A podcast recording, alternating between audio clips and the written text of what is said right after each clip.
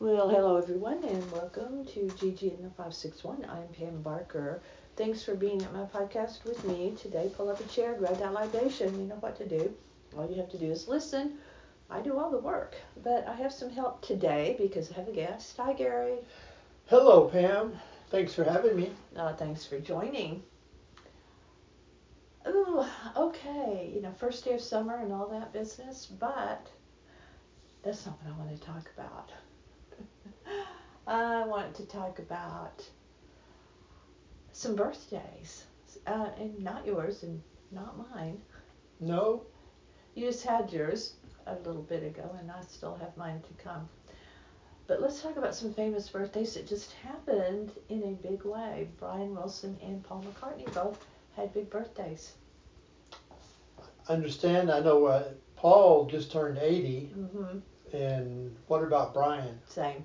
They both turned 80. hmm Yeah. Um, the cool thing, I think, is that both of them are still working and still busy. Brian Wilson is actually on tour, and there are still tickets available for his summer tour right now. And he's 80. I, I think it's fantastic. Um, Kind of so- like Mick Jagger's still out there doing his thing. Yeah, the difference though is Mick, I don't think has ever really stopped, No. and Brian did for a number of years, and so.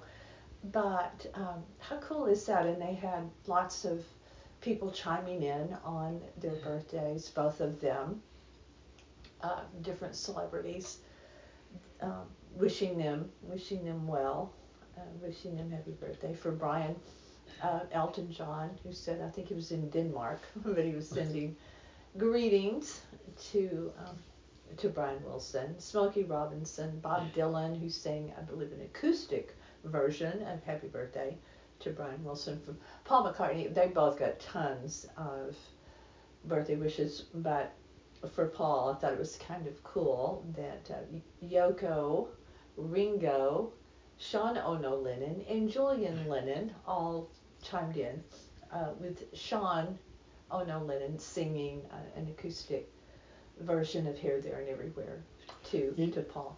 And you know, one thing, there's a connection there too, because Paul McCartney recently, I think he was asked what he thought the greatest song, uh, you know, ever written, and he he credited Brian Wilson's, uh, you know, God Only Knows.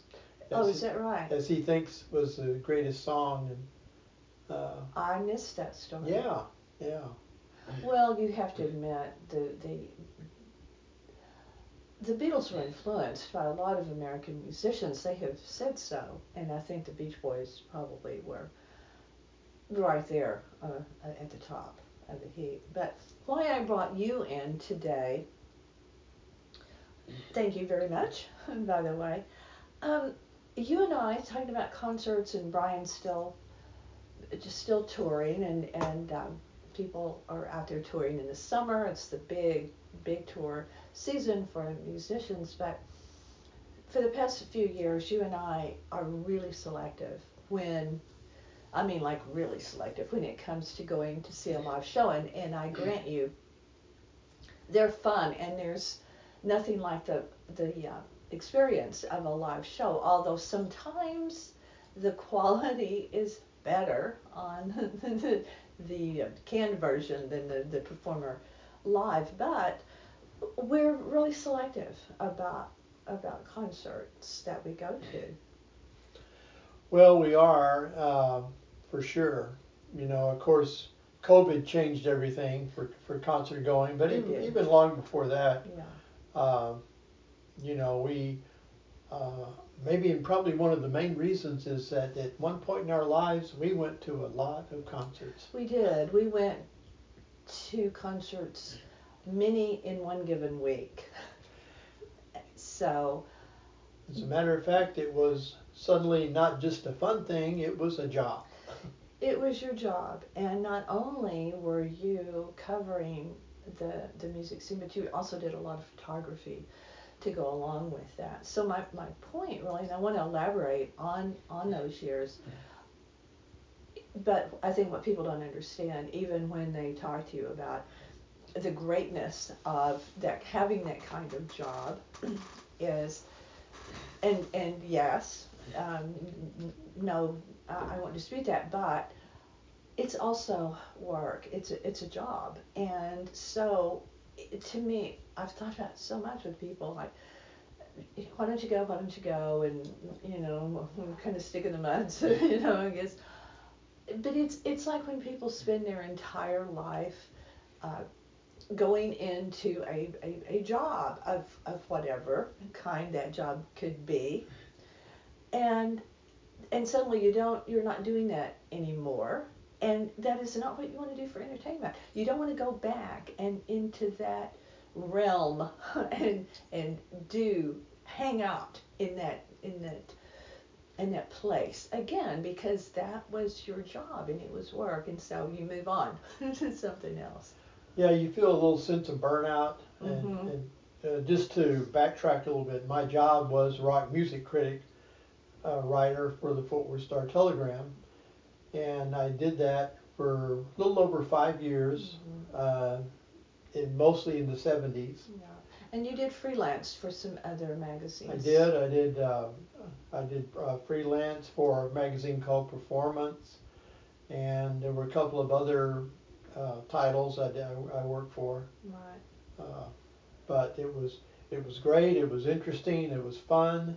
But you're right. It's a job, and hmm you know people say, "Oh, that must have been so cool." Yeah, it was cool. But think about, um, for example, I'm in the front row at Led Zeppelin, and I have to put a story in the paper the next day. I'm at Tarrant County Convention Center, and of course it's an amazing conference with Led Zeppelin. And then as they go into the encore, I've got to get up, leave, find a telephone in the convention center, dictate a story from the top of my head off on the telephone to a reporter back at the paper. Uh, and then when I get back to the paper, I have to go in the dark room and develop the photos I took that will go with the story. Yeah. Because they didn't assign a photographer, I had to be the photographer. right So, um, yeah, it's also work. It is work, and these were not the days where you had the instant photos that you could just snap and send. you could not be typing at your at your chair, capturing all of it as it happened and, and sending it.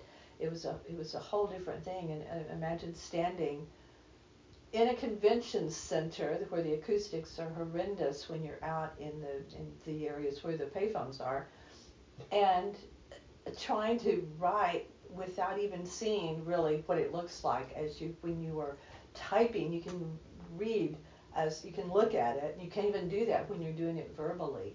So yeah talk about work. And, and yeah and i got to go. I was nothing but a tag along so i got to meet all the, the, the, the great people that you interviewed and go to all the great concerts. But you know we also i also had a job that i had to go to the next day as well so yeah, it's a it's something that I don't think people understand. So now it has to be something we really really want to do, or we're just bored. And, and there really is uh, something to be said for being at the concert. I Oh, mean, for sure. you know, the electricity, the Mhm. everybody, you know, together holding up the lighters and Mhm. yelling and knowing the song. Sometimes you sing along. Right. Um, you know, there's just an atmosphere there. Of course, it can't be duplicated any other way. No. Uh, but there's also, as you remember, some of the early shows, dodging frisbees. Uh, which I would always, as you very well, I would always be the one to get hit with the frisbee. And they were flying from the upper deck Mhm. all over the place, and Yeah. no matter if you were had eyes in the back of your head, you you risk getting hit. Yeah, you, you really did. You got to know some interesting people too in the industry, and that was also fun. Some of the, you know, the record people, because um, they're doing PR for the for the artist, and some of some of them were very very cool. A lot of really cool women were doing PR at that time for record labels, and they were just really smart, savvy women who got stuff done. They took care of business with these artists. And behind the scenes, backstage is not glamorous. I mean, we, because we spent time backstage, and it isn't glamorous. It's a, it's it's hectic and trying to corral people for you to, Mhm. to interview.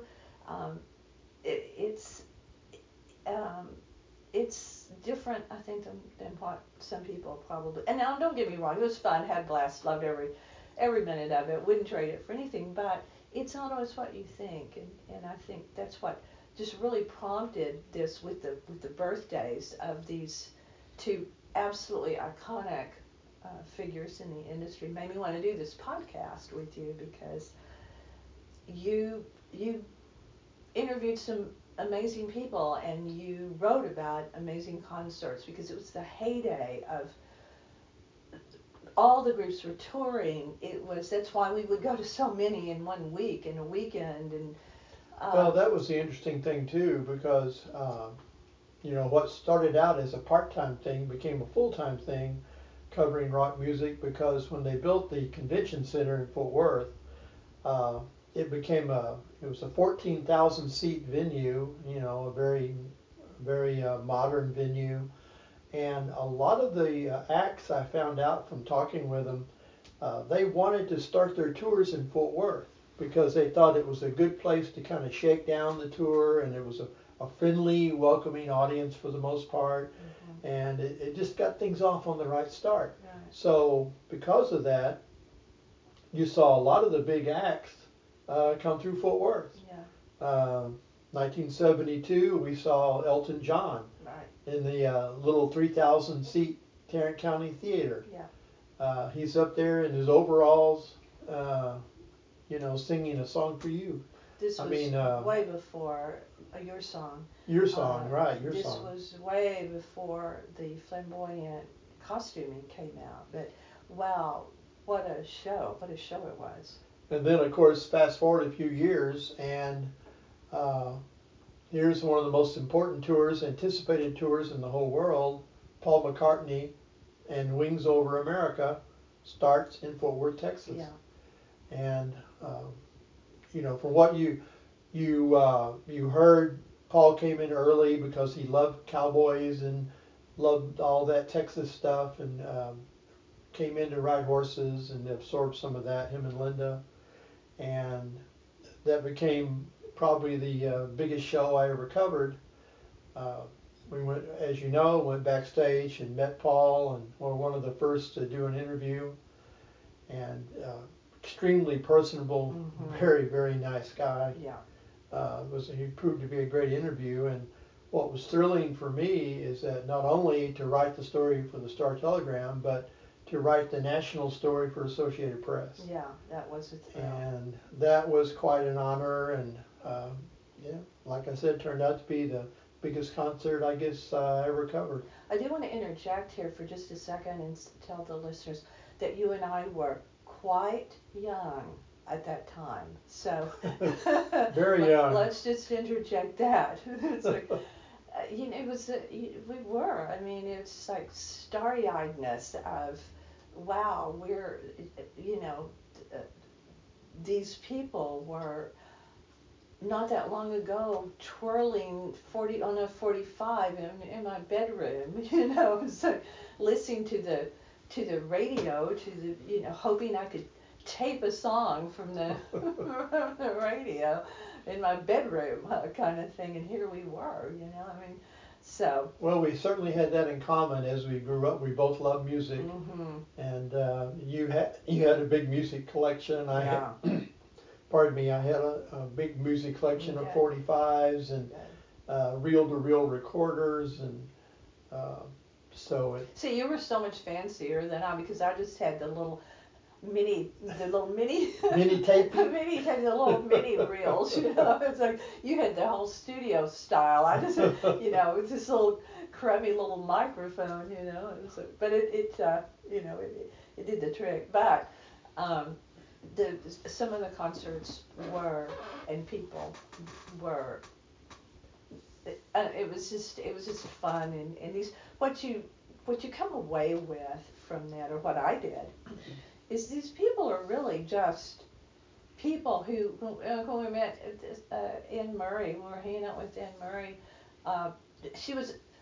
not one bit concerned about talking about her latest projects. So she was she was in Dallas uh, at that time, wanting to buy an electric kettle to make tea. You know, it's like I have to have an electric kettle. It's like I don't want to talk about your music? But these people were um, really really fun people for the most part. Most of the time, they were down to earth. They weren't arrogant at all. So what who are in your the top tier would you, if you have one of of those of those times in those groups? Well, uh, you know, besides McCartney, I know another very memorable uh, time was we were we were big personal fans of Three Dog Night. Mm-hmm. And always a lot enjoyed their concert well before I became a writer. Or before we even knew each other, we were yeah. Yeah.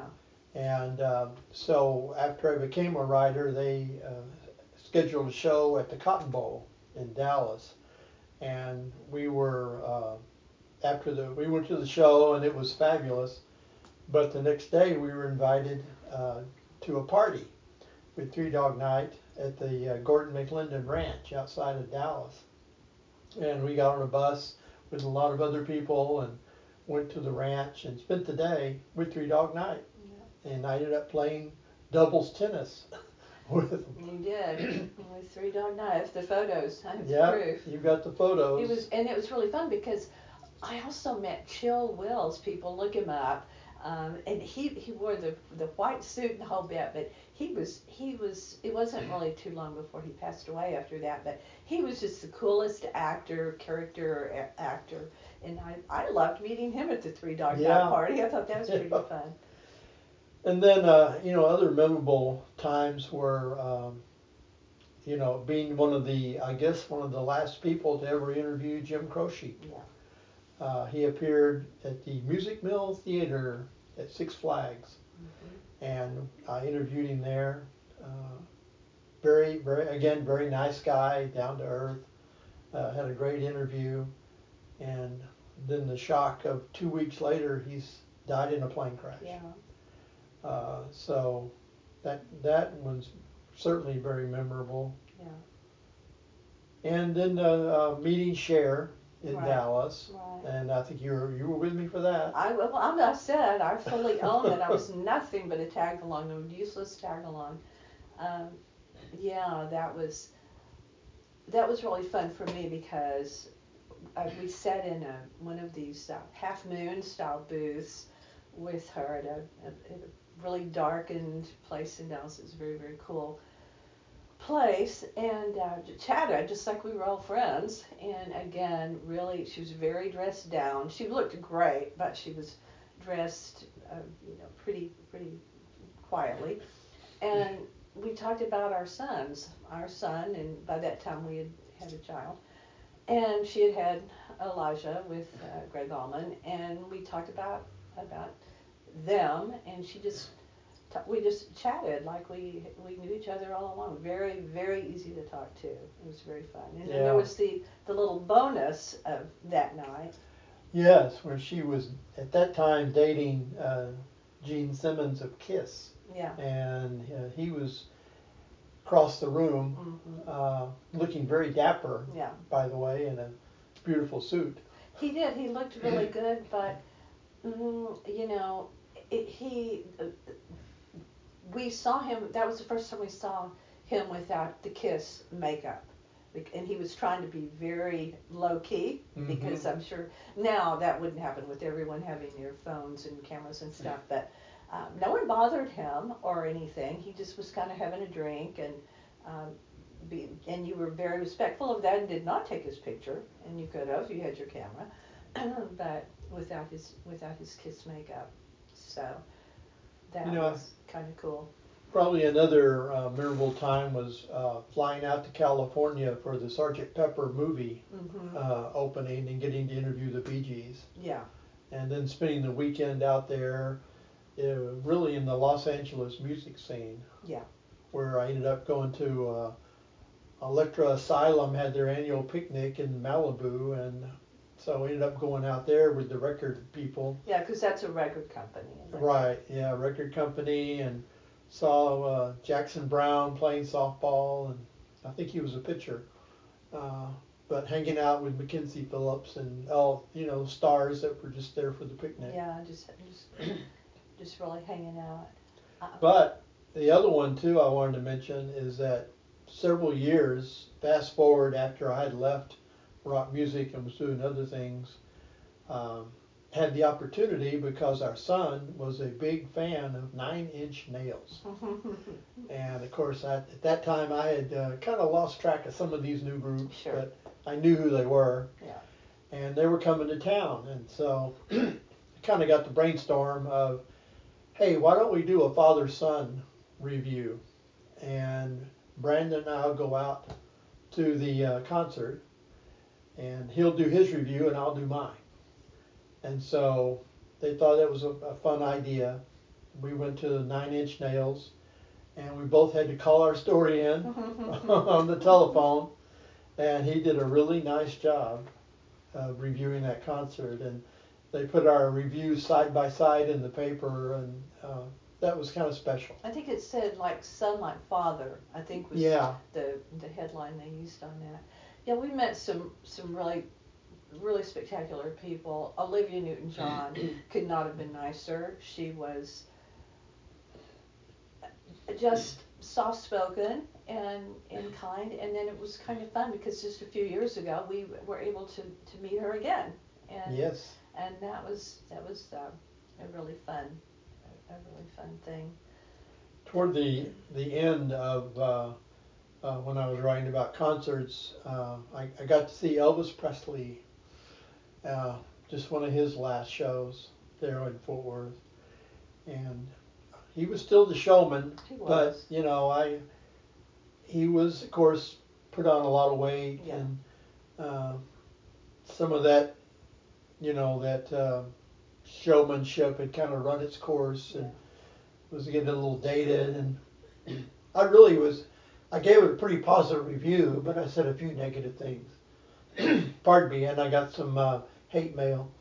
Yeah, well, that's that goes with the territory, and a, again, you got to see iconic people, not just rock people, but people like Tony Bennett, for example, um, through the through different venues that that you got to cover. So it was a it was a pretty pretty interesting time. Even we Ginger could, Rogers. We could uh, Ginger Rogers. We could really we could go on and on. I I don't know what else you want to add, but um, I know how I kind of want to wrap it up. If you have anything else that was meaningful to you, I want to hear it.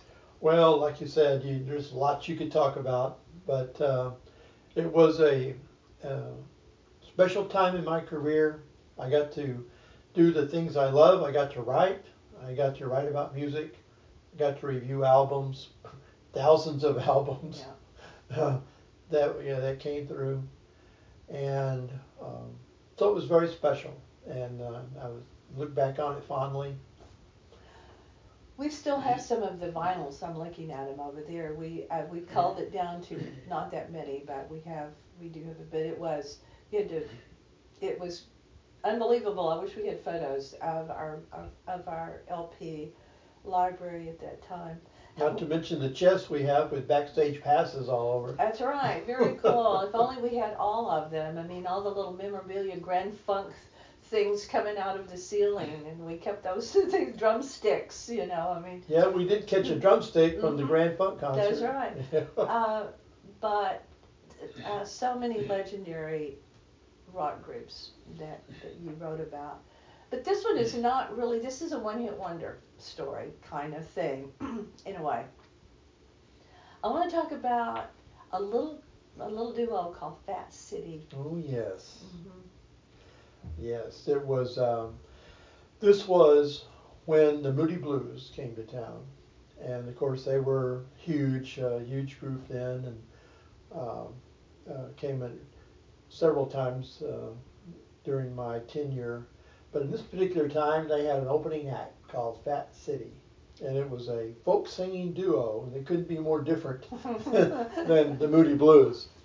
And one of my colleagues was supposed to interview, uh, be at the show to interview Fat City after their show, and he couldn't make it. So I, uh, we went backstage hmm and filled in, you know, we kind of learned about it the last minute. We didn't know a lot about Fat City, Yeah. But uh, we we met them and they were uh, just a charming couple, Bill and Taffy Danoff, and they uh,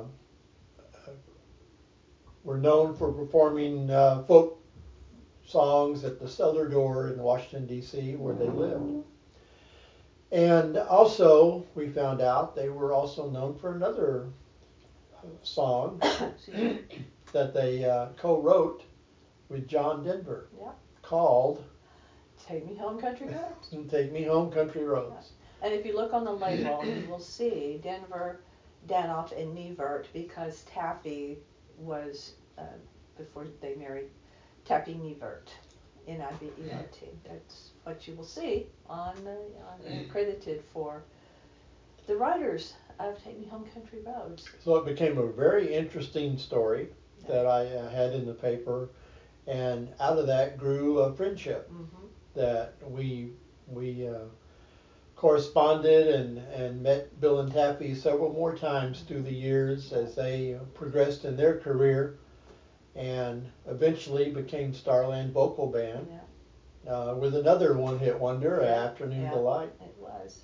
and uh, they were around several years with, with that group, and so uh, so yes, that was that was a very special meeting. I think they got into the Rock and Roll Hall of Fame, and I need to look this up. Oh, I hope so. For being a one-hit wonder. Oh. I think for for Afternoon Delight. Ah. I think I think uh, we'll look we'll look we'll get back to you people. Yeah, we gotta look that up. Yeah, what was really cool about them, I have, I, and I still hold on to them, and I protect the privacy of them. I would never share them. Uh, handwritten, beautifully written notes, uh, letters um, from from Taffy through the years of what was going on, what they were doing, and talk about their career, and they, they had two daughters, and um, when we met them, they didn't have any, but they had two in the ensuing years. And then when we had our child, just home from the hospital, and my sister was there, and the doorbell rings. She goes to the door, and she comes in with this huge box filled with other boxes in an envelope, and inside were seven outfits for our new mm. baby, and this envelope. It was the cutest card ever. It was an egg on the front cracking, and then you open it up, and on the, it said "Welcome." You open it up, and this little bird or chicken or whatever was coming duck was coming out of the egg, and it said "To the universe." Welcome to the universe from from Bill and Taffy, and they had money in there for, for mm. Brandon, and uh, it was I'll never forget that. And the the uh, I still have the two of the outfits that that they sent because they're they're still. As a matter of fact, uh, one of them I photographed our granddaughter in when she was an infant, just for fun. That just So- blew us away. Yeah, completely. It was so unexpected. So, so unexpected. Well, thank you. I appreciate um, this podcast. And uh, we want to wish Brian and, and uh, Sir Paul many more, many more happy birthdays. Many more, many Yeah. more. Thank you for all your entertainment over the years. Unbelievable contributions to the music scene. Yes. So thanks everyone for listening. Thanks Gary for being here. You know you can always find our stuff on NorthPalmBeachLife.com. You can find Gary at All Things Cruise where he writes for travel. Don't forget about checking out our YouTube channel by the same name as NorthPalmBeachLife.com. My books are on Amazon. Don't forget those. Go get them. We appreciate you, don't we? We sure do. Thanks for listening. We appreciate you listening and for being here at GG in the 561. That's me. I'm Pam Barker. Stay with me.